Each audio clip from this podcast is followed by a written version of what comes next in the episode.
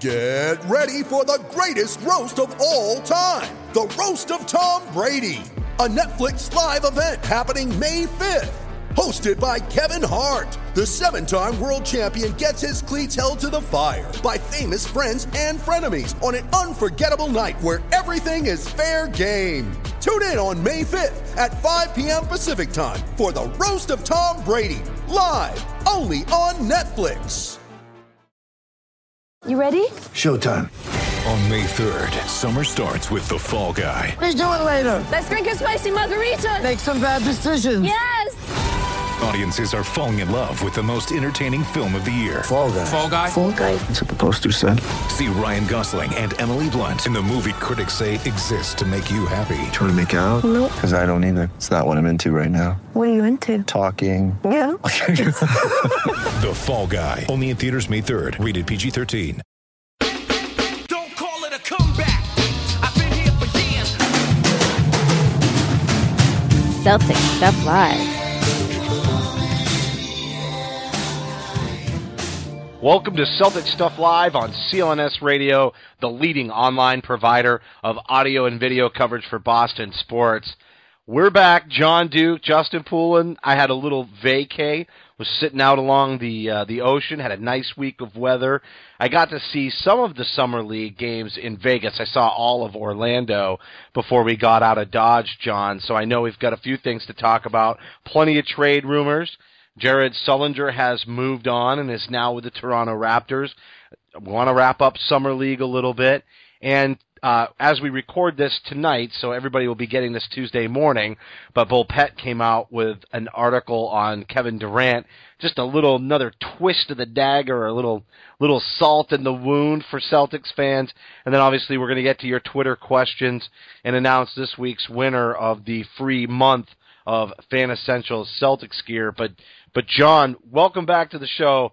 Did you enjoy taking a little bit of a break? I did. I had a I had a great time. In the meantime, I've started a new job. I've I've I've just man, there's all kinds of crap that's happened, and it's been good. It's been a good summer. Weather's good up here in Maine. We're loving it. It's it's good stuff, and uh, you know, I, I enjoyed I enjoyed the heck out of summer league. I thought it was a good good time, and and you know, it, there were some pros, some cons, you know, but uh, I, I feel pretty good where we are right now. So so you had some scorching weather for Maine, didn't you? Uh, it was it was a little warm this this weekend. Scorch out. It was a scorcher guy. Wicked. All right, I'll, I'll share one thing from my vacation, just so everybody knows it's legit. But it, anybody who knows me or has been listening to the show for a while has probably figured out that I'm now over forty. Yet uh, every summer that we've gone to the beach, we get a skimboard. and we go skimboarding. Now, if you don't know what skimboarding is, it's basically you're taking the little bit, maybe an inch to three inches of water coming up on the surf, and then throwing a thin piece of wooden board, like a surfboard, but smaller, and then you jump on it and slide for as long as you can. Last year, I've got pictures. I dug up my entire leg. This year, I actually made it through unscathed, but I can tell you, I am way too old of a man to be getting on a skimboard, and I'm thinking I'm going to go with a carbon fiber one next year. Oh so God. I'm not giving up. I'm I'm doubling down on not. The the crazy thing is, is you go kind of you go real slow at the beginning, but it's not a lot of fun. But you're afraid that you're literally going to ruin your vacation by breaking your arm or hurting yourself and not being able to do it the rest of the time. And then on the final day, you go all out, and I can tell you, I've got skin missing on my back. It's just ridiculous. Oh Jesus! Yeah, no, it's a good time. It, I I can't say that I tried it. I saw many preteen and teenage boys doing it when we were down in Myrtle Beach there this spring. Um, but man, you're you're you're just braver than I am. I mean, you're willing to go for it. But I know exactly what you're saying about the last day. I go with an SPF 15 on my last day, so that's about the extent of my, you know, living on the living dangerously uh, side of things. Well, I am of French and Irish descent, so your sunscreen uh, story is is right up my alley, and I actually managed not to lobster bake myself this year. I went with SPF 50 for the first Ooh. three days. then I went down to the 30, and I did. I got pink. It wasn't it wasn't a burn because it had, it had faded to tan the next day, and then on the second to last day, it was pretty close to a burn. I was laying on the aloe, but not real bad, not like uncomfortable. I couldn't sleep or anything like that. You know, it's you know it's bad when you put the shirt on. You're like, ugh. Yep. And I was fine. I could wear a shirt. Everything was gravy. And then the last day we went out and we were out there for two hours and then it rained and it was probably my saving grace because had I been out for another two or three hours that day, I, I definitely, even though I had the 50 back on, the damage was done. and and the beautiful part is when when you're wake when you're skimboarding and you tear off half of your skin what's the difference between that and a sunburn right so it's, It's road rash. it's all the same right The same thing. Absolutely. oh man um, that's good i'm glad you had a good time. anyway, I'm, I'm I'm too you know I can't play I can't play under forty basketball leagues pickup anymore either. But you know that's that's usually where I find myself trying to get up and down the court. But it is what it is. Let's jump right into this.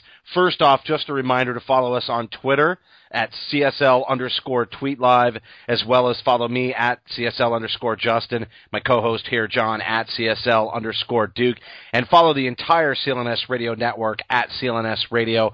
Find us on Facebook, facebook.com backslash CLNS fans, and download our app, which one of our loyal listeners from down under, Justin, did, or told us he did just today and got the app. You can get it on iOS and Android. Simply search CLNS radio in the app marketplace as well as all of our YouTube channel coverage, which gets awesome, awesome during the season. High definition, full length, length locker room interviews, and the Garden Report with our buddy Jared Weiss. Go to youtube.com backslash CLNS radio.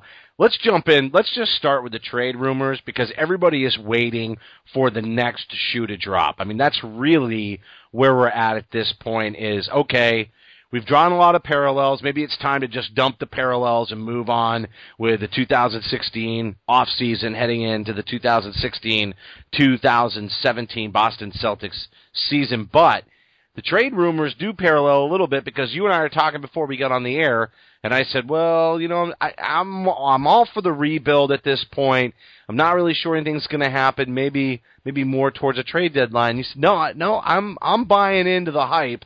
You know, maybe it, maybe to cite Kevin O'Connor's article on Celtics blog about the the Danny tweet of the whale that you're all in. You think that something is definitely definitely imminent, maybe coming up here in the next couple of weeks before we close out July. And remember, the Kevin Garnett trade happened on July 31st, 2007.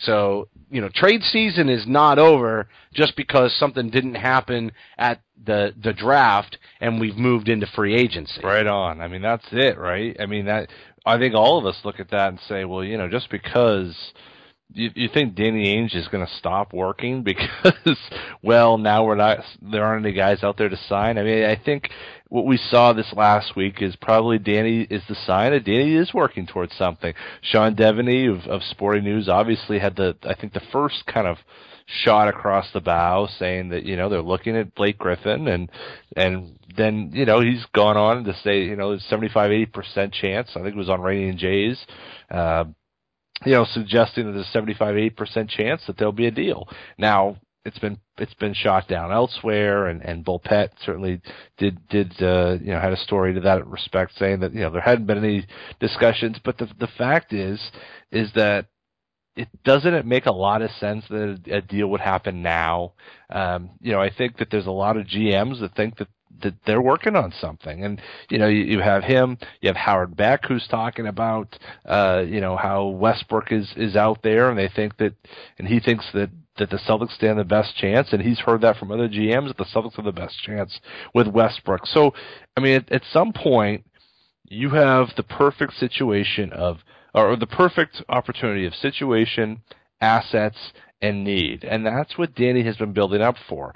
It's been frustrating as a fan. and the opportunity. right. and the opportunity. And and let's face it, as much as Adam Silver has tried to not he, he doesn't want to say that Kevin Durant doesn't deserve to go. but at the same time, he's not really happy uh, about it, and he knows that the owners that he serves aren't happy about it from a competitive standpoint. What better way to sweep that under the rug but than to bring in Westbrook to the Celtics, go seven games against LeBron, the defending champs, squeak it out maybe, and then go have Westbrook, you know, try to battle and beat old buddy Kevin Durant, who basically intimate, intimated on his way out that he wanted his game to grow, that Westbrook is somewhat of a ball hog, and that Durant wasn't going to be able to, you know, advance his basketball skills, talent, without growing on a team that was, I guess, basically unselfish, which is the irony in all of this, is that I can't root for the Golden State Warriors after being enjoying that very much last season. But you heard me on our last show uh, there's no way they're getting one ounce of support out of me. And uh, I was a little even over the top with with my uh, with my anger towards Kevin Durant. And we'll get to that because thanks to Volpetti, he had to open the wound literally uh, an hour before we start recording this show. But but w- there is some there there could be some positives. You know, opportunity not only for the Celtics but for the NBA to to really I don't want to say manufacture, but create some interesting drama come postseason next year if Westbrook were to move on. I, absolutely. The storylines are written. I mean, it, it it'd be outstanding to see that from the NBA's perspective. And and look, look we need parity between the conferences.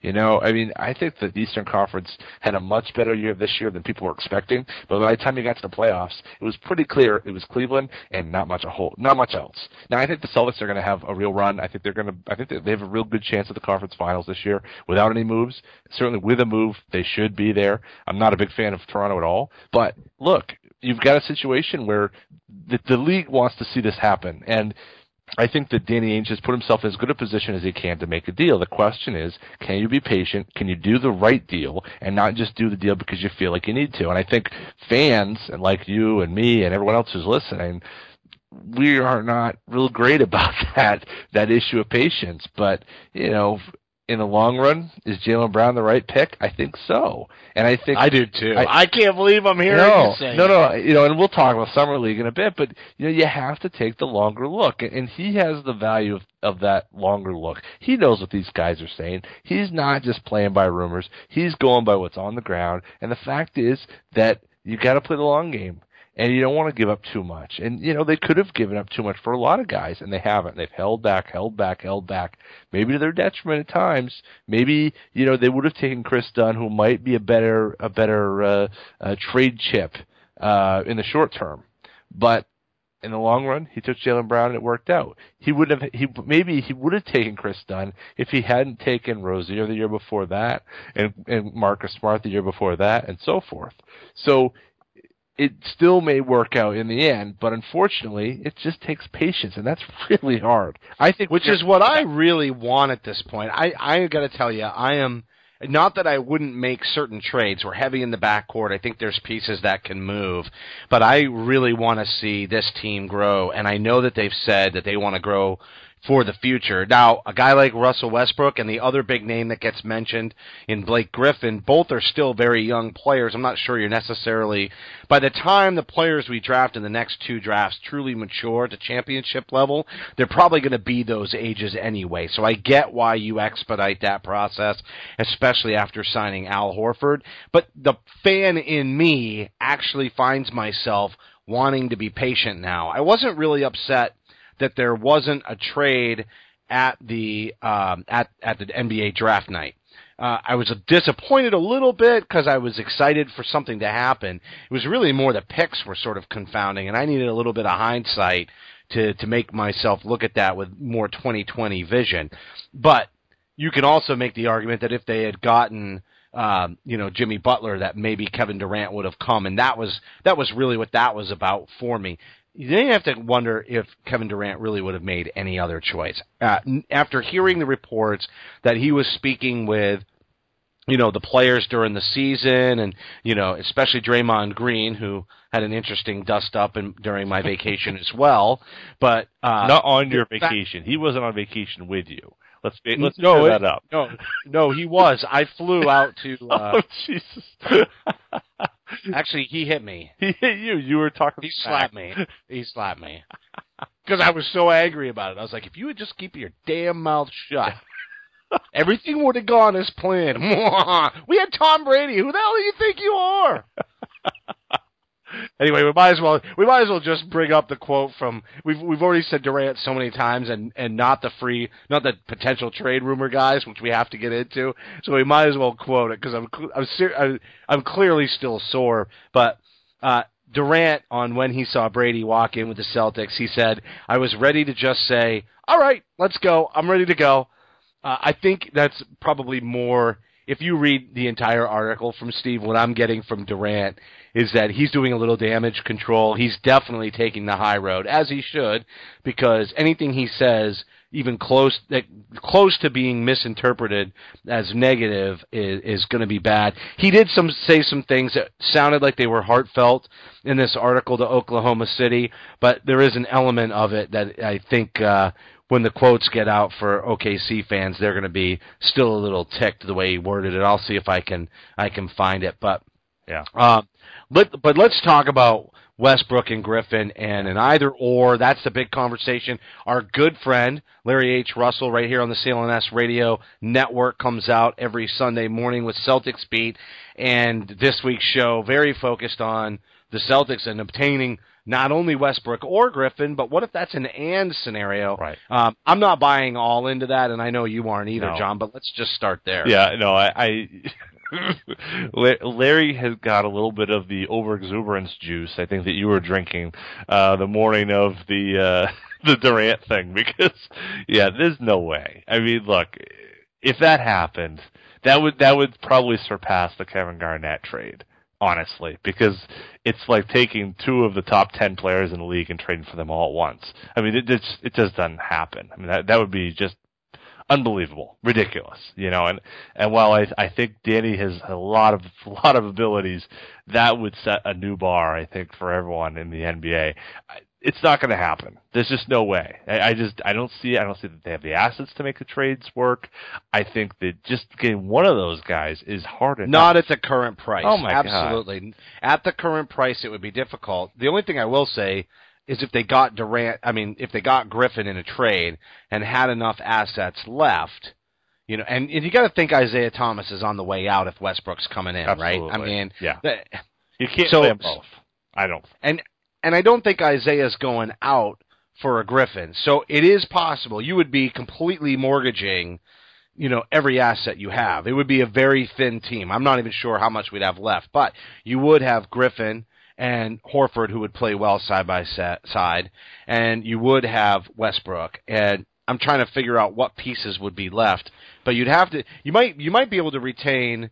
Jaylen Brown, but I can tell you Jay Crowder is gone. Avery Bradley is gone. All the Nets picks are gone. Probably all the other picks that we've acquired. And pos- yeah, maybe not all the Boston's picks, but all those picks. Um, Yeah, no, you're right. Marcus Smart Yeah. is probably gone. I, I just so. yeah. Terry Rozier stays. It's the guys we just watched in summer league that round out the roster, and Amir Johnson's got to go for salary. Like I mean, I the whole the the salaries they probably and this will go to a, a future Twitter Twitter question, but we we almost have to sign somebody, but you can't do that because of base year comp, and you'd have to wait and consummate one of these deals mid season, and I'm just Right. not even sure we have enough salary. and you can't you can't do the extension for both of them. See that that's the that's the other thing is that you part of the reason you do the deal for Westbrook to me or or Griffin is the idea is you can do some sort of you can do the extension right. And for Westbrook, I think you absolutely. I, I don't even want to talk. I mean, just put Blake aside because I prefer.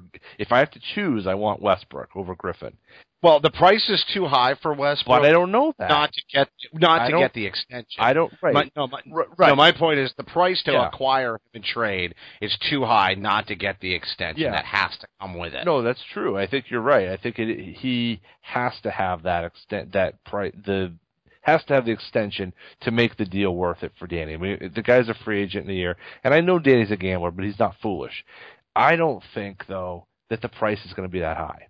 I don't think that it's the price is as high as you might think it is, Bec- or, or or might most people might think it would be because of the fact that there are only so many teams that can do what the Boston can do, which is have the assets, have a situation that's ready made for a guy of Westbrook's ability to come in and win. Maybe not win a championship with his addition alone, but but certainly be in the conversation of a contender. Maybe even more. And and then three, to have the money. That's the other piece of this is that the Celtics can do this extension right now. Boom. They could put themselves and and put themselves in a position to do it. I mean, the market is small. The, you know, the Lakers maybe, but are they going to be a winning team with with Westbrook?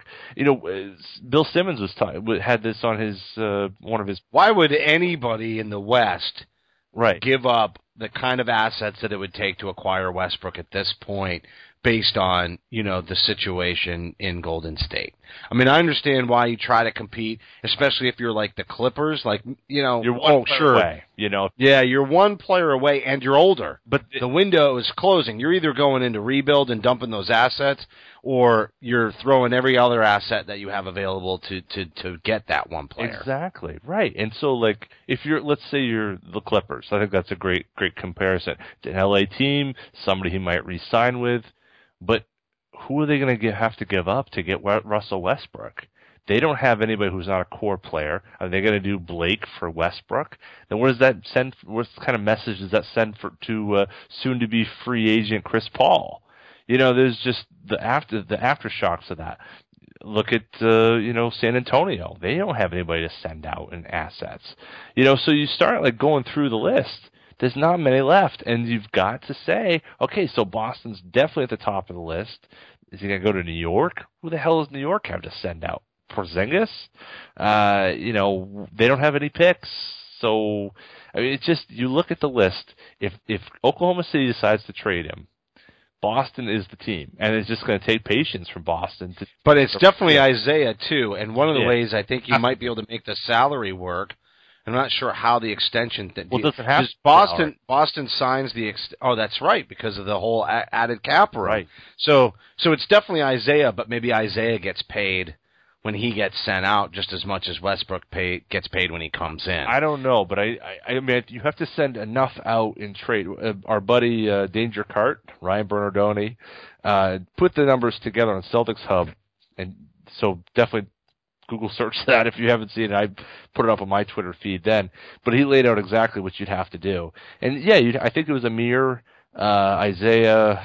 Um, I'm, the pieces. It's been a few days, but basically, you'd have to send out some salary. It wouldn't. It's it's definitely not a one for one though. But you have to clear out enough salary so that then you can use the rest of your space to extend him, and that's that's you know it is doable. It's it's entirely doable. So uh, that's the deal that I'm looking at. I, I think the problem is it, it does kind of reset the you know the landscape for the Celtics. And the, the and the biggest question mark, which I know you and I were talking about beforehand, was the biggest question mark is how does he fit in? You know the type of player that West, Russell Westbrook has been, a very ball dominant. You know, uh, He didn't a- even shoot 30% from three last year, and it's one of the major. Everybody said this team Right. needs to get shooting. We need to space the floor, and nobody more than Westbrook needs the floor spaced. Right.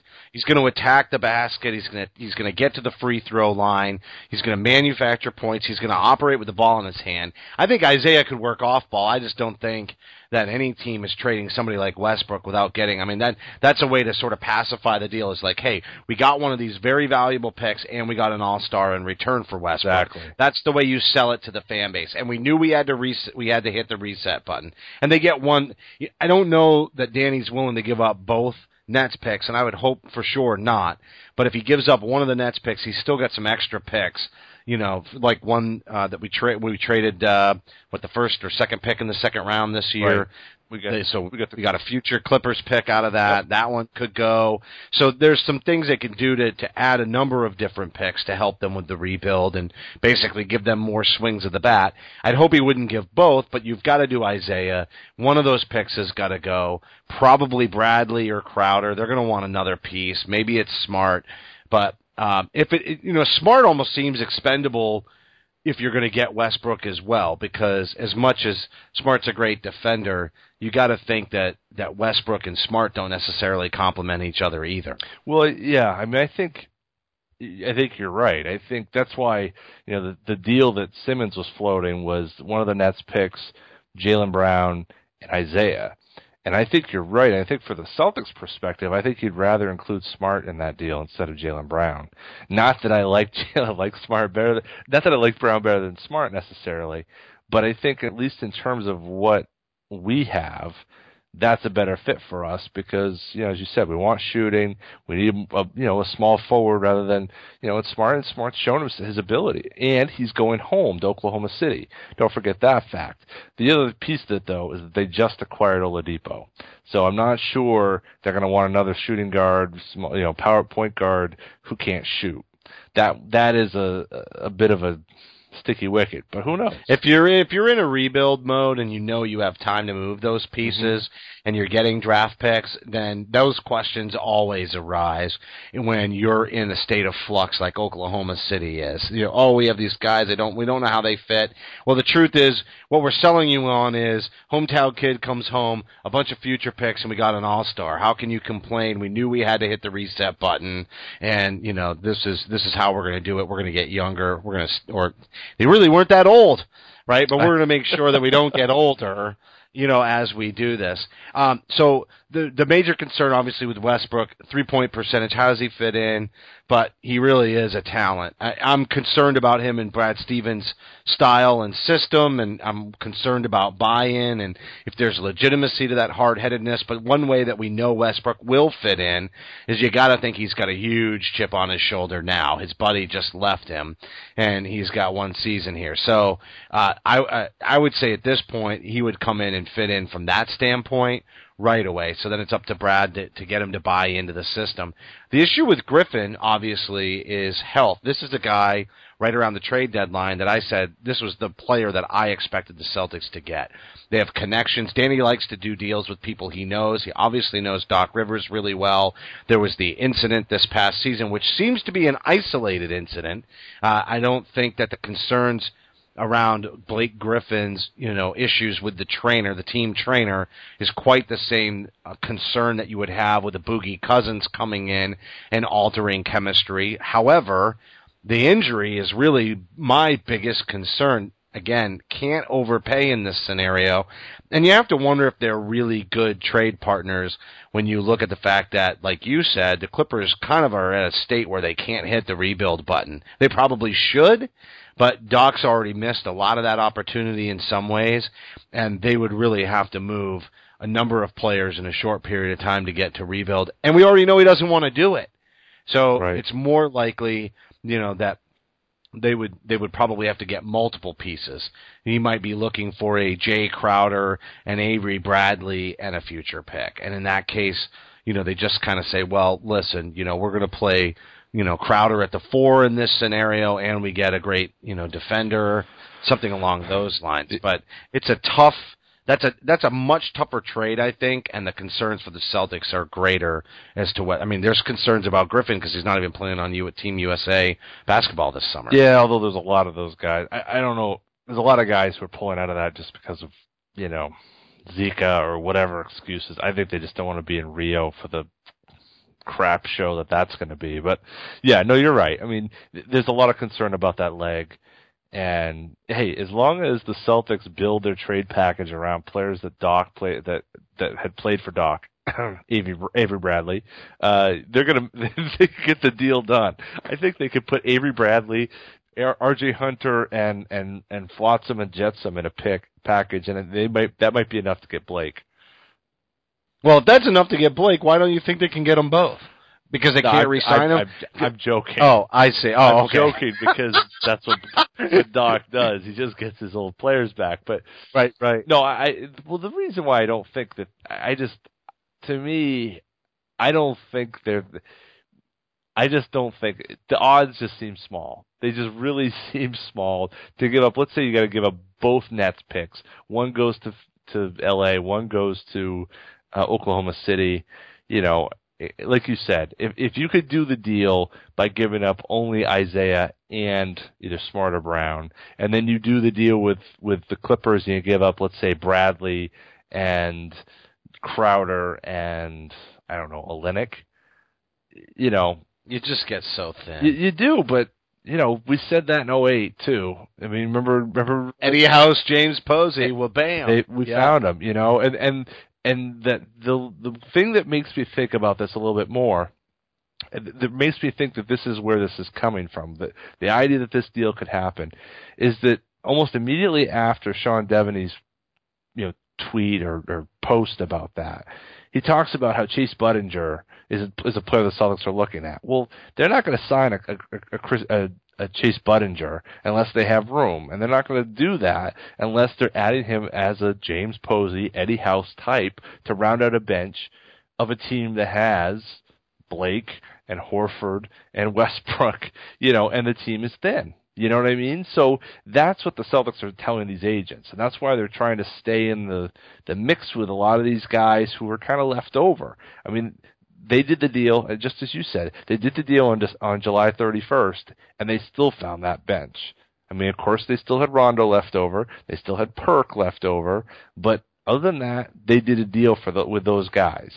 Uh, Well, and they're gonna and they're probably gonna have guys like Terry Rozier and Jaylen Brown, potentially one of those. They have some players that they can round out the bench. They Yeah. need some veterans to be able to come in and be able to learn the system quickly.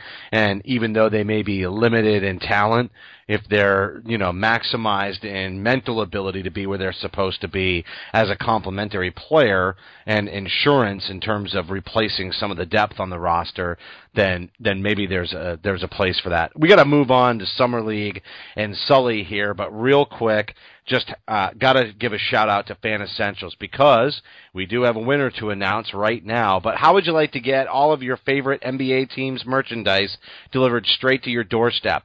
Go check out fanessentials.net. All you got to do is pick your favorite sports team, and I'm sure it's the Celtics. Every month, you get t- their team gear shipped right to your door. They find it so you don't have to, and each fan box comes fully packed with some amazing stuff. It's a great gift idea for any sports fan, and prices start at just $34.99. So you'd be supporting Celtics Stuff Live.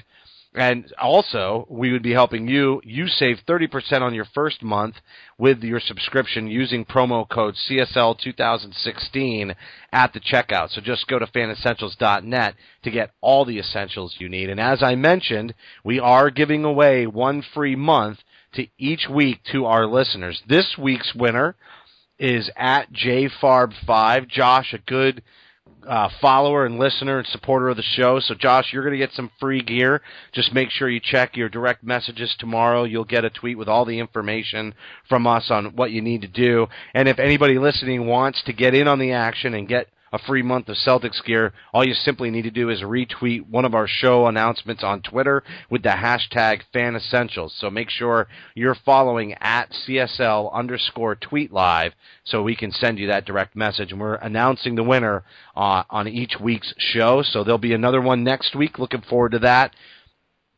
Do we want to go Sully or do we want to go Summer League? And maybe real quick before that, here's the Kevin Durant quote that I think will get picked apart by the fans in OKC. I think it's innocuous. He's just kind of talking off the cuff here, but he said, you know, he basically said that after he made the decision, he had to kind of disappear for a little bit and he had to, you know, kind of get away from it. But he said, uh, I just stayed in. I was trying to uh, trust the process having a chance to play in Oklahoma City for eight years and see the city come together and support the team, I understand. I understand where they're coming from, and it hurt me. I was hurt for a few days because I know I hurt so many people in Oklahoma City by changing teams. So that's just really fun. I was hurt for a few days, but I moved on. And we understand that, but I bet fans in Oklahoma are going to pick that one apart. I know if we were in Boston, I wouldn't forget it. So you know, I'm not sure about Right. those folks, but that's all they got is the Thunder. That's the that's the thing. Is like that's Dude, I'm a Celtics fan, and I was hurt for more than a Yeah. few days. Oh my gosh, yeah, were you ever? I mean, right. You know, and these guys out there in Oklahoma City, this is their only team. I mean, I just boy, that's that's gonna be tough. They're going to gobble That's that tough. up. They are going to gobble that up. I guarantee it. All right, Summer League or Sully? Let's Which go way with do you Sully. want go? I I mean, I think that's a real quick thing, honestly. I mean, first of all, I was surprised at the size of the contract, one year, six million. But you know, it wasn't long after that that uh, you know other guys have, have signed for very little. Having said that, I- Miles Miles Plumlee just signed for four years, fifty four million. So I don't know what the heck is going. Word, word gets around. Yeah, Sully killed himself. He did. And he did. who who was he working out? Uh, Lucas Yeah, last summer. John Lucas. Yeah. So John Lucas basically said it in the article. I think this one was from Bulpett too, but it had quotes from Lucas and basically said, "Listen, this kid's not doing himself any favors. He still thinks he knows best, and he's not a good listener. That's a major problem. We we felt this Oh, yeah. about him, and I, you know, and even in my my brief time uh, covering a game this year, there there is something." Just not quite right about Sully. And it and I think it's immaturity and I don't think it's something that necessarily is going to hold his whole career back. I almost think this is the best favor that the Celtics could have done. I mean, what was their qualifying offer? 4.6 and he only wound up getting 6. If they had played that out without rescinding their offer, he probably would have said, you know, would have, uh, you know what, maybe I go back to Boston. But I think when they rescinded that offer, it sent the message. And I think he needed that message. Could be the best thing for him that they gave him a little kick in the butt. Will also be interesting to see if he makes any strides or plays with a chip on his shoulder or whatnot. The most concerning comment from Lucas was how Sully basically said, I don't know if I can do that again, meaning all the hard work, work he put in last off season. Yeah, I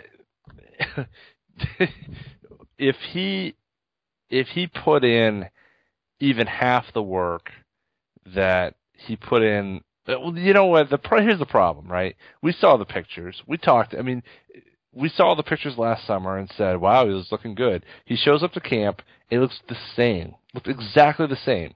Didn't look any thinner. And then by the end of the year, he got bigger. And I think that guy you're right. I mean, I it's got to be a maturity, right? Yeah, it has to be. And you want to give him the benefit of the doubt. And even Lucas tried to temper some of it by saying, you know, hey, my own daughter has like a wheat allergy and, you know, is just not able to process this kind of, you know, and I, hey, look, I, I, I get it. It's not easy to manage weight. It's, you know, but this is his, this is his only job, right? He's not balancing another job and then he's got to manage like nutrition, exercise, this is his daily work. And it's hard to be disciplined. This is one of the consequences of young players getting all this money and living the lifestyle. And I know we weren't necessarily going to talk about James Young uh, until we got into summer league, but we might as well tie it in because I think the same thing is plaguing both of these individuals. Not necessarily like Sully's plays out in a weight issue, but I think James Young's plays out in a discipline issue in a different way, which is he's just not working on his game. I mean, how much has James Young improved? And I wanted to be a defender of James Young. I was a big fan when they picked him. Yeah. You know, I thought he hit some clutch shots in the tourney that year before he before he declared for the draft. Um, I just I liked his play. I thought there was a lot of potential for him, but that's one of the things in that article that really stands out is a lot of these kids just play to get here, and once they arrive, it's like, all right, now I can breathe, now I can relax. Which you're right, you can. You just made a bunch of millions. If you don't want to play basketball for the next 15 years, you certainly don't have to. You know, put that money somewhere. This is why I like Jaylen Brown because he's got diversified interests. No, really, I know. smart even if Jaylen Brown is out of the league in five years, I guarantee you he does great things with what money he has made in his short time in the NBA. But you worry about guys like Sully and James Young and other players with that general tone around their NBA story where they got paid, but then they wanted to take a breather and sit back, and you just wonder if they would even have the discipline to manage their money properly. And and what twenty year old would? I certainly don't think I would have been all that great managing that kind of money at at, at age twenty either. No, and and that's you're right. The maturity and and all that goes with that of being a pro and wanting to drive the having the drive to be better and you know he Sullinger you know maybe one of the worst things that ever happened to Jared Sullinger is to see Kevin Garnett traded after his rookie year because remember he had a pretty promising rookie year seemed like he was he was picking it up he was and ever since then he never really I mean he he would improve in areas, but I don't think he made the strides that I expected him to. You know, He has natural talent Mhm. And a nose for the ball, which allows him to put points on the board and fill the box score with rebounds, which was a big concern about losing this individual from the team. Yeah. But at the end of the day, the most important thing for him, especially, I think that I think this is a statement on Celtics culture as well. A lot of young players on this team, they might fall into those same kind of habits. It's just not the environment. I think there's an element of that that they they put out the qualifying offer to help him engage conversations with other teams because they knew that somebody was going to do it. Then they rescinded it so it didn't look as insulting, and they probably didn't rescind it until they knew his agent was down the road with the Raptors on a on an offer. And but they still sent a subtle message when they rescinded that offer to the other players on the team. And I think if you got really close and really talked to the other Celtics, that they would tell you that you know Jared didn't even though he was a funny guy and enjoyable to be around and good to have on the team, that he didn't fit the culture in terms of work ethic around the club. Mm-hmm. And I think that with as young as this club is, that the Celtics made a calculated risk to say, okay, we're going to get hurt on rebounding. Thank God we signed Al Horford. This makes Sully a little bit more expendable, and you know maybe giving the kid a little bit of a kick in the butt is is the best thing for him. Yeah, no, I think I think that's a fair fair fair chance. You know, read of things. I, I just, you know, I, I really, it, well, he frustrated me. I'm really sad to see him go because I thought he was a guy coming in that really could have made something of his career. It it is kind of a sad thing to me because I really was early on. I was a huge supporter of his. I thought he really could have you know been something, and you know it just didn't happen for him. You well, know? he's a tradable asset that we don't get any value Right. out of either. Exactly. Which also is quite. There's something about that. Danny Right. doesn't let assets go for nothing. It's a risk reward. They had the money to keep him. They could have kept him. But there was a risk reward analysis that went on there that we can only possibly read between the lines on, and there's been a lot of hints along the way. And again, I don't want to kick his ass up and down the road either. I thought he would be a, a buy low, sell high player. I mean, I thought he was going to be a double double machine with low touches, and I wasn't even concerned about him not hitting the three pointer. Everybody wanted to make a real big deal out of that, and then he stepped one step inside of the three point line and hit the long two. I'm fine with that. I have no problems with that because he usually hit it. Where my issues were were not only was there a lack, there was just a lack of consistency. If you've ever worked a job where you have somebody on your team that you know is exceptional, and yet they don't give a 100% effort every day, and they're always looking at everybody else that isn't giving a 100% every day, and they're kind of, you know, well, I am naturally talented enough to get by and stay off the radar, and they settle for that when you know that they really could be great that's a frustrating thing to be around. It's a frustrating thing to watch, and I think that's where I think that's where Sully is. I just don't think he's quite willing, doesn't quite have the drive to be great, but he could be a great player, and he should be frustrated about that. Um, it wasn't that he wasn't likable, but I think there's a maturity issue there. Yeah, no, I think you're absolutely right. It's a maturity issue, and you know, for a guy like John Lucas to say that, he's somebody who who works other players out, Just made know. money off of him last summer, helping him. exactly. You know that, yeah, and and you know, so hopefully it works out for him Toronto in Toronto, although not all that not all that well. But let's talk about speaking of speaking of Yeah, let's disappointing players. Wrap. Yep. Let's That's start the- with the disappointments and, and end with the good ones. So let's go right to, to James Young. Can we can we talk about James Young for a second? I mean, it could be summed up in a flatulent noise. Right. I mean, the fact that you can't get on the you can't get on the court when your team desperately needs wins to stay in the tournament and you you can't play and the coach afterwards says, you know, you know, I wasn't playing him because he he wasn't performing. Wasn't an injury, wasn't anything else. He was just bad. Jamie Young was pissed at Yeah. James Young. Yes. and, and he and he let it out, which is really again another very interesting thing because I don't. There are little idiosyncrasies in this Celtics culture about mom. You know, we're going to be really honest about things, but we're not going to beat a guy down. Right. There's a lot of that commentary that makes you think that the Celtics are also quite close to done with James Young, and and that's a sh- little shot across the bow. If this roster does come to a crunch, he's out. Um, Mm-hmm. If it doesn't come to a crunch because pieces are moved, then he might hang on for one more year. But he's on his last leg. He- He's got such a nice shooting stroke, and I did think that they're especially not so much in Vegas. Vegas is where he really bottomed out, um, but a little bit in Utah, where you saw him perform uh, adequately on defense, which is more than we'd seen the previous two years. I mean, defensively, he just looked lost. He got a few reps this season, and you thought, oh, he might be starting to get it, and he's only 20, turning 21. You, you got to give the kid a little bit of a break. I mean, he, he just wasn't fully ready, but ultimately. I think at the end of the day, when that when the comments started coming out about him, and you read and you see what Jamie Young said, you're looking at a player who again lacks the drive. I just I, I and I think they're kind of saying, look, you know, we're not going to wait for you to become a man. You know, we're paying you to be a man today. We understand that's not easy, but you're the one that came out uh, for the draft, basically saying, "I'm a man. I'm ready for this league." Yeah, and clearly he was not. And clearly he has At not. all. You know, the- and I understand the age thing, but after two years of being in the NBA, okay, first year I get it. You know, you were hurt in summer league before your first year. You know, you're so young. Okay, that's a learning experience. That's a time for you to to sit back, figure out what the hell is going on in your life, and then address it next summer. Okay, you've got a bad summer league. Okay, get it. All right. Well, now you've got to, you know, go through that year, and this is year three. It's time for you to show you're an NBA player, and you're still not showing up. You know, let's compare and contrast that with Terry Rozier, who, Good. I'm glad because I'm ready to move on yeah, from James I mean, Young too. well, I just, you know, not so much that that, you know, you don't want to talk about Young is, but but you when you compare those two, Terry Rozier, yes, he had more time in college. Yes, he had, you know, a bit more of a resume to work off of.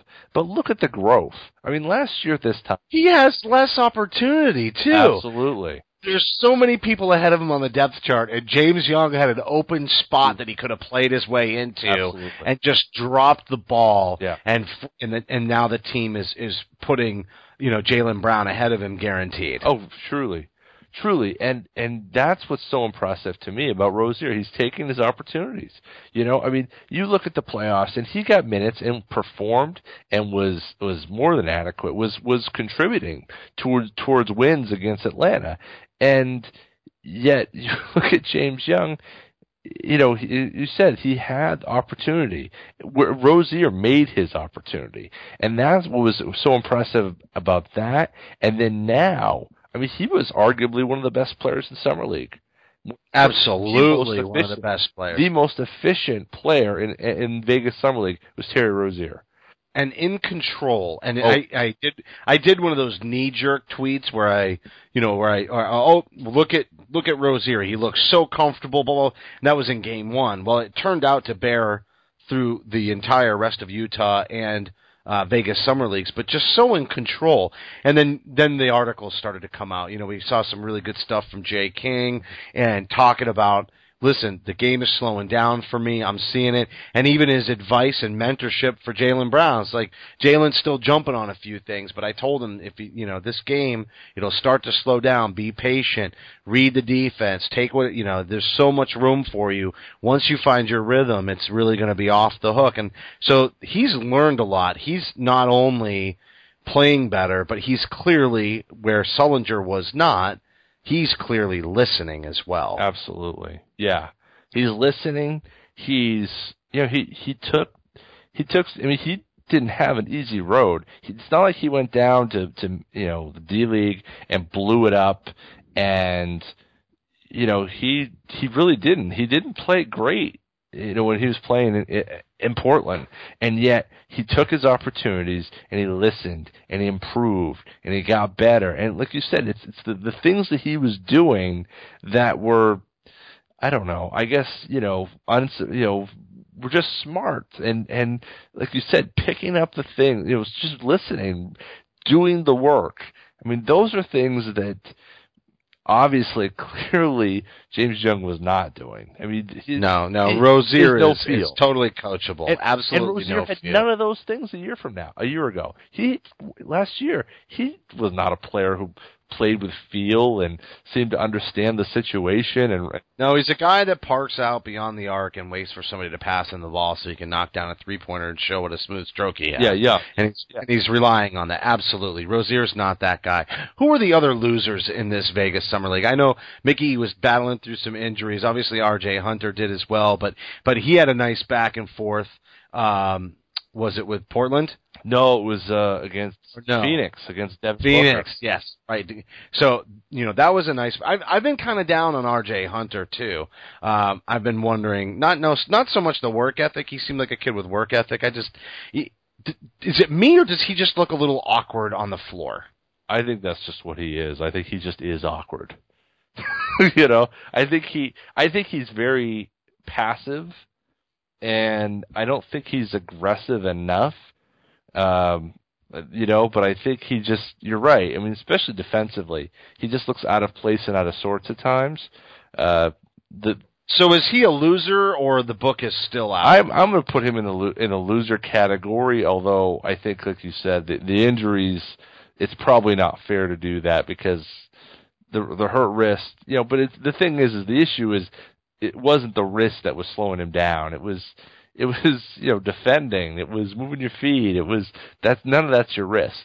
You know, it's the things Yeah. that he was doing a year ago. So hopefully he's going to show some growth there. The other thing is he didn't play a lot in Portland. He he did sit the bench in Boston quite a bit, and so I wonder, you know, how much it's Scary that James Young got more minutes than he did when he was in Portland. yeah, exactly. And that that's another one of those idiosyncrasies that you wonder about is like, okay, what's that saying about RJ Hunter? Or is it they have a lot of hopes for the ability of Young and they're trying to teach him professionalism and he's got a year ahead of Hunter and he sort of fits the need better and maybe if somebody goes down they're going to need to call him up and they want him to be ready whereas they're taking a longer term view with Hunter. I mean there's a lot of different angles that they could be taking but he yeah, you know, he is a, he, he's a little awkward. And then let's talk about Mickey because he had the shoulder issue. I want to know. I mean, I agree with you on Hunter, so I don't even think we have to dive into it. He's awkward. Yeah. The defense, the other issues. He's probably. I think the book is still out, but he leans. He's a loser in summer league. I'm not sure that. That I think the book is still out on whether or not he can contribute to the team. He is a sweet shooting, you know, guard and he puts effort. I mean, he's clearly got effort, but the head's got to come together with that. The game needs to slow down for RJ Hunter, and it hasn't. Mickey had a nice season in the D League. If we want to talk about guys Yep. getting D League minutes, however, he suffered an injury and couldn't finish out the season, and now we see him head into summer league, and he's got a similar issue. I don't. I'm not saying that injuries are going to end up plaguing his career and and you know all of that kind of thing, but are you going to take these injuries, apply them to summer league, and say he's a loser, or is that a book is still out? He's still not a winner. He can't be a winner because he just he, he, he wasn't there No. in uh, much time. No, I'm with you there. I mean, I I'll give him an incomplete. You know, I think that before entering summer league, there was there was a lot of talk. I, I want to say Danny Ainge was one who mentioned it, who said that he could be in contention for a, a rotate a spot in the rotation this year. I don't know if he was looking and expecting some more moves or what have you, but you know, the guy that we saw wasn't capable of that. I'm going to give put a little bit more just on the fact of the, the shoulder injury and and hoping that that had something to do with it, but not a great showing by Jordan Mickey, who who really showed up quite well at Summer League a year ago. So it's not as if he doesn't know how to play well or or can't. Play He's well. shooting the ball though. He I'm is. going to give him that. He is definitely shooting the ball, and that's going to help his case if he continues to. If his blocking shots and rebounding in the D League is going to, tr- if it translates to the pro game, and he can hit the jumper the way he's been, he'll be a nice piece potentially off the bench. Um, so let's go to this year's. I think we just ran down the list of last year's draftees. We've got this year's draftees. Uh, you know, obviously we've got some end of the benchers, uh, late second round picks, and I'm going to use that to get to our Twitter question, but that'll be the last one. So let's save Bentil and Nader performances, but let's go with Demetrius Jackson, Yabusele, and and Jaylen Brown. Let's let's start with Jackson. I think we got another incomplete here. Showed fairly well in the final game, and you can kind of see how he translate. But it's it's more of the Rozier thing. Let's give him a year. Let's do the D League. Let's do the development. Let's get him in the organization, and and maybe a year from now, in next year's summer league, we'll be able to to see what we really have. Are you in agreement on that one? Yeah, I mean on the on the plus side for for Jackson, he played so I won't say poorly, but he played didn't play well enough to probably have the Celtics keep his roster spot. You know, so he may be able to be cut and stashed in Portland. I think basically what they thought they were going to do with Nader. Um, there were there were definitely signs, and I thought in Utah in particular, he played pretty well. There were times with him in the backcourt with um, with Rozier that I thought he looked pretty good. Athleticism, he made a couple steals that were really great reads, but I think he needs time. And I think he needs time in a pro system. So he's a guy I would love to keep around. I think that he will get it, and I think he will be another Rozier, you know. But if you have to trade Rozier in a in a package, I don't mind, you know, stashing him in in Portland and having him work on his game because I think a year from now he's going to be pretty good.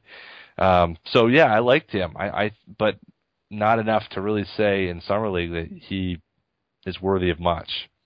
No, no, I, you, you're hoping that he comes in and does what Rozier do, did this year. You're hoping he does it next year. Yep. What about the Grateful Dead, the Dancing Bear, Dancing Bear.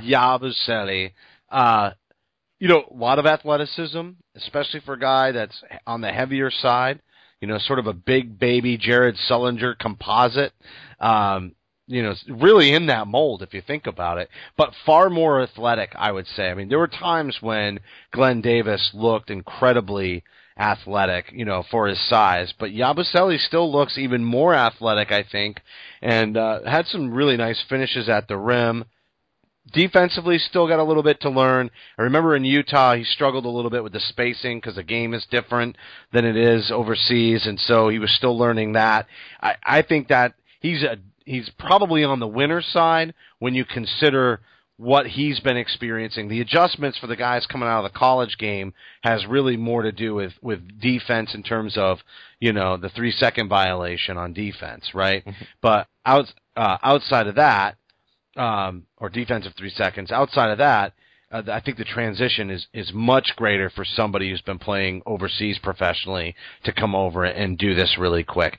Um, especially when you have potentially a language barrier, but I don't think that was the case with Yabusele. I think he understands English just fine. But I remember he had an um, he had an interview with with Amanda Pflugrad of Celtics.com, and I think he only picked up English like two or three years ago, which is amazing. Yeah, yeah. No, I think you're right. I think he's pretty bright. I'm I'm I'm I think I don't think the language is going to be an issue. I think the defense, the language on defense, is the problem for him.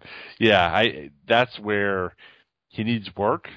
Um, but like you said, if he can pick up English in two years, uh, I, I think he can pick up Brad Stevens' defense. You know, Stash him. I, if you can't find a roster spot, you have to. I'm personally, I I don't like the stash idea, just because when the way things work over there is so much different than, like you said, than what we do here. I would rather feel better about having a guy in your system Learn- going learn to the Portland. game. Yeah, Mhm. I mean, I know that they're overloaded with players and picks right now, so it, it it's kind of an unfair situation to to develop players. You can stash a guy like this for one year, Yeah. and bring back over and probably not lose a whole lot, but you can't stash him for two or three years and get anything out of him. He's he's actually on the older side for picks Yeah. that they've made in recent years, and so he needs to come over and learn this game. I agree with you. I think you could stash him for one year and let the roster settle itself out a little bit, but you almost wonder if maybe the Sullinger move was creating an opportunity for Yabusele to stay here stateside. Yeah, you know, and I think that I think he needs he just he needs good coaching more than anything. He really needs good coaching. Needs somebody who's going to really be on his his backside about his defense, keep him in shape, work on his shot. Those are things that he can do anywhere. And you know, maybe if they can find the right situation for him in Europe, great. But I, I love the dancing bear. I mean, I think that guy, if he can put things together and not be a knucklehead like Glen Davis was, which you remember I was not a Glen Davis fan. It's not the From the beginning. From the beginning, from day one, not a fan of Glen Davis. This guy has the tools that Glen Davis has, but I think he's a pretty bright guy. And as long as he puts the time in, gets better on defense, becomes a better defensive rebounder, I'm not saying the Draymond. I think the Draymond stuff is a little overplayed, but I definitely think he's a modern power forward in a way that the Celtics could really use him. Uh, he has all the tools to become that. Great find by Austin Ainge. Yeah, and I will also say at the post draft press conference that was one of the things Danny focused on was saying that these guys are men, you know, not only physically but even mentally. And I think again that's just tying into the culture and when they're trying to grab players. It's definitely a great find by Austin Ainge, and we talked about this on draft night as well. How some of these foreign players pan out for the Celtics with some of these picks will have a little bit to do with what Austin's legacy is going to be because clearly he's expanded their scouting uh, overseas and really at a time where they where I think the Celtics can benefit from that. They're not going to hit on every one of these, but definitely if they could get a few maybe starting caliber or deep minute rotation players with mid to late round picks that Austin scouted, good good on him. All right, we've hit the hour mark but we're gonna we still got a, a, couple of topics to cover as we get on out of here. We gotta talk One about your boy. Got to talk about my boy, and we have a, a Twitter question from from our man Sam Sheehan, Sheehan the co-host of uh, Scorching Shamrocks here on CLNS Radio. So he, he got he has a question for us, and we'll use that to talk about Bentil and Nader as well, and, and we'll get you on out of here in the next ten minutes. But Jaylen Brown, my man, I'm not even going to say anything, John, because you are already a convert. In just a matter of a few short weeks, I told you I wanted him. I talked about him enough leading up into the draft. It was the athleticism.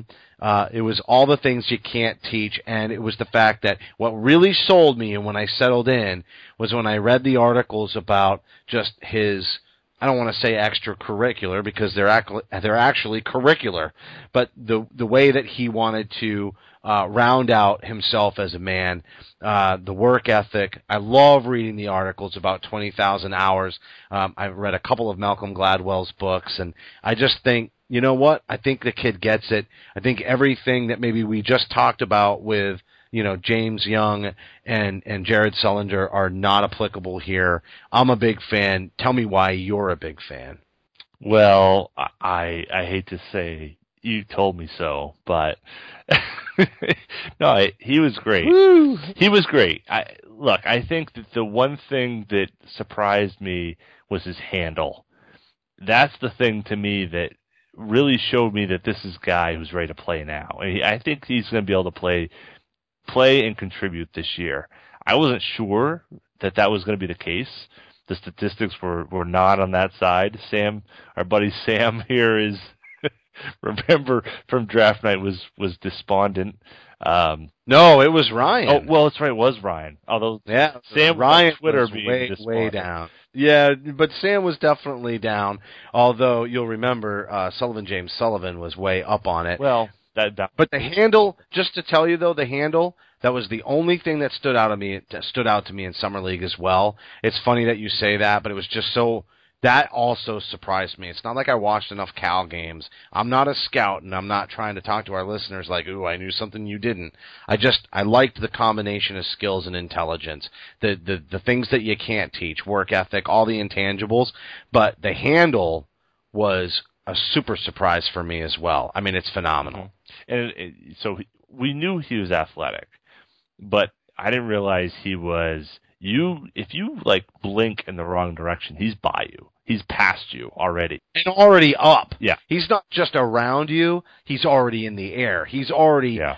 his first step is already by you and he's already got one foot up in the air and climbing the ladder. Yep. Yeah, the the athleticism and and and the handle. And look, I'm not saying the guy is Steph Curry with the with the ball in his hands. I'm just saying that he's really he does a really fine he does a much better job with that with the basketball in his hands than I thought he was going to be able to. So I think that sets him up to be able to do a lot of things this year. The defense is going to be key to. So now let's see what he can do against real NBA players. They're going to make him shoot. You know, they're going to teams are not going to let him just. Get They the can bucket. scheme. They can scheme for that level of quickness.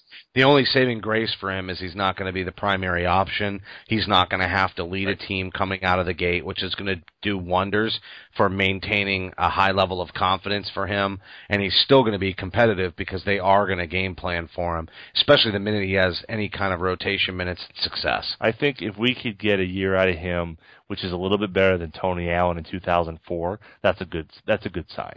Which is Yep. the weak side putback dunks, the you know the defense, um, the scrappiness. I think if you get a 2004 level season out of him of, of Tony Allen, you've got you you're on the way with that guy. Yep. In the meantime, he puts up tons of shots. Yep. His the stroke looks good. It's just not refined. And the other thing is he's got to learn. He he passes the ball, but he needs to learn how to drive and dish. He needs that in his repertoire. Too bad the Celtics don't have many players that can take that dish and knock down an open jumper because it's going to be discouraging for him when he makes that pass and it doesn't happen. The only again saving grace is he's going to be on a veteran club, a very deep club, and he's not going to have to carry the torch. Were he in a Sacramento Kings scenario where he was coming in like Boogie did and he had to, you know, he had to shoulder the load and, and be the all star and do all of that and he was making those open passes and the shots weren't coming down, I think it would have precipitated the problem and actually reinforced the parts of his abilities that would not need that would not grow that needed to. I think he came to the right team. I think he came to the right team. He definitely his decision making needs to improve greatly. I think that's that's one area where he's going to have to get that. Or, or you know, the, you can make those turnovers in a summer league game and not really pay the price. There was really there were some situations where He fell asleep. yeah, yeah, he made just some He did. really poor choices, and that and that's something that was common from Cal. So he needs to get that out of his system. Young players do that. That's not uncommon. Paul Pierce did it a whole bunch when he was a young player. I'm not worried about it yet, but but he's it's it's an area of But people improvement. want people want him to come in like LeBron. That's crazy. And I never thought that was fair. And I never thought that whoever we picked at this position in this year's draft, we weren't going to get that player. But I will tell you, if he puts in the work and he learns and he's a true student of the game and he does everything that he says he's going to do that way, it's not out of the question to think that he could be, you know, a perennial all-star in the league. His upside is there. Whether he gets there is a whole other question. Yep. No, I I will not disagree with you there. I think I think he's going to play. I think he can contribute. I think that he's he's got all those things. He's just got to now. He's just got to show it. Just like if he does what Terry Rozier did from last year to this year, and, and I think he's starting from a much higher place than where Terry was. I mean, hell, the last three games he was a tw- he was basically a 2010 guy. So and then that's in his first summer league. Better than Brandon Ingram, better than than uh, Ben Simmons. Uh, the the guy is. yeah, I love it. But I I do think he's he's he was a good pick. And and the other piece of this, and this is the reason, the main reason why I was against the pick. I think he's a trade asset now. I think he did well enough where he's a trade asset. Shut your mouth. All right, let's go to Sam Sheehan's question then, because I'm not ready to go there. I don't even want to hear that. Sorry. I I, I want to rebuild. I want to develop some of these players. I'm willing to move some to consolidate. You know, posi- you know, eh, the right move. And we never talked about Philly, but that still seems like the most likely deal that a guard would go in some sort of a move for for Okafor or Noel. But let's let's close the show out with this one from Sam Sheehan. He says, with no big move, are you guys in favor of getting a one-year free agent or signing Nader or Bentil and saving space? The 11 million in cap space could be useful for salary matching and flexibility in mid-season trades, but having as good a record this year as possible is important for the free agent draw next year. Also, Amir has a pretty big salary for matching purposes. It's one of the more polarizing choices left for the C's. I'll, I'll tell you, I, I definitely want. I'm in for the rebuild. I want to see these young players play, but I would definitely spend the money on a one-year free agent at the power forward center front court position. 100% yes, yes, yes. Um, there's just it would just have to be a veteran who'd be willing to ride Pine, somebody unlike David Lee, but in that same mold. I would spend the money for salary matching. I would definitely do a one year. Uh, I like what we saw from Nader. Bentil, I really liked at the start out in Utah, but he fizzled out fast which was really disappointing. You could see he had the body and he had the offensive game, but defensively he was getting confused. And the harder he tried to work on that, the more he wasn't able to show up in the areas of strength as well. Um, I, I think he hurt his chances of getting on the roster. I think we'll see him with the with the Red Claws just fine, and he'll continue to play. And you know, there's still a part of me that likes him, but Nader obviously could hit the outside shot.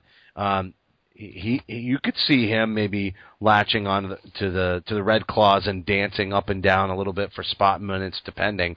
But but I am more of the you know I would have spent that money on somebody like Jared Dudley you know somebody who was willing to come off the bench who wouldn't have minded a mid-season trade who you know went for just a little bit more than than the Celtics would have been able to pay based on the 11 million that they have left now well, the other remember we've still got we've still got Tyler Zeller out there right now, so that may be what ends up happening with that 11 million.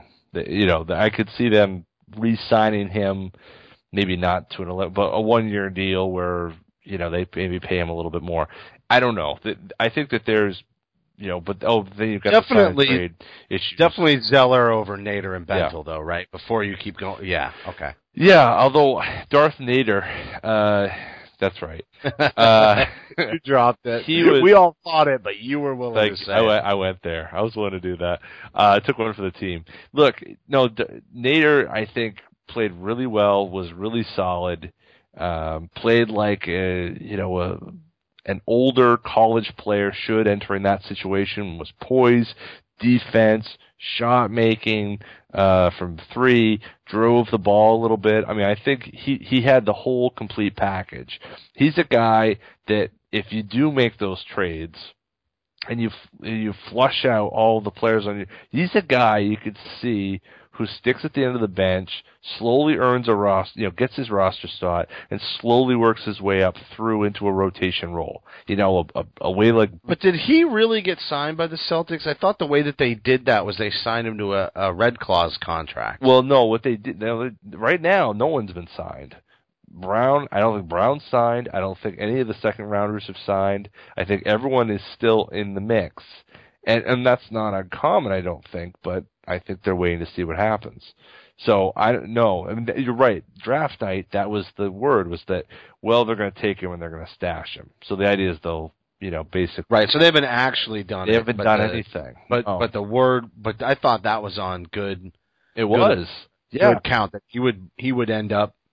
You know, they drafted him. yeah. They signed him to a Red Claws contract, but the Celtics don't really own his rights other than he's with the Red Claws, and if they wanted to bring him up and have time with him, they could. So that'll be interesting to see how that plays out. Well, so but they never you did. think, but they never but they never it. did, So- right? and and so, so basically, you now got a situation. another foreboding piece of information. he, he outperformed Jackson and Bentil, and so now should the Celtics kind of undo that and say, look, you know, we may keep you around and and cut those guys.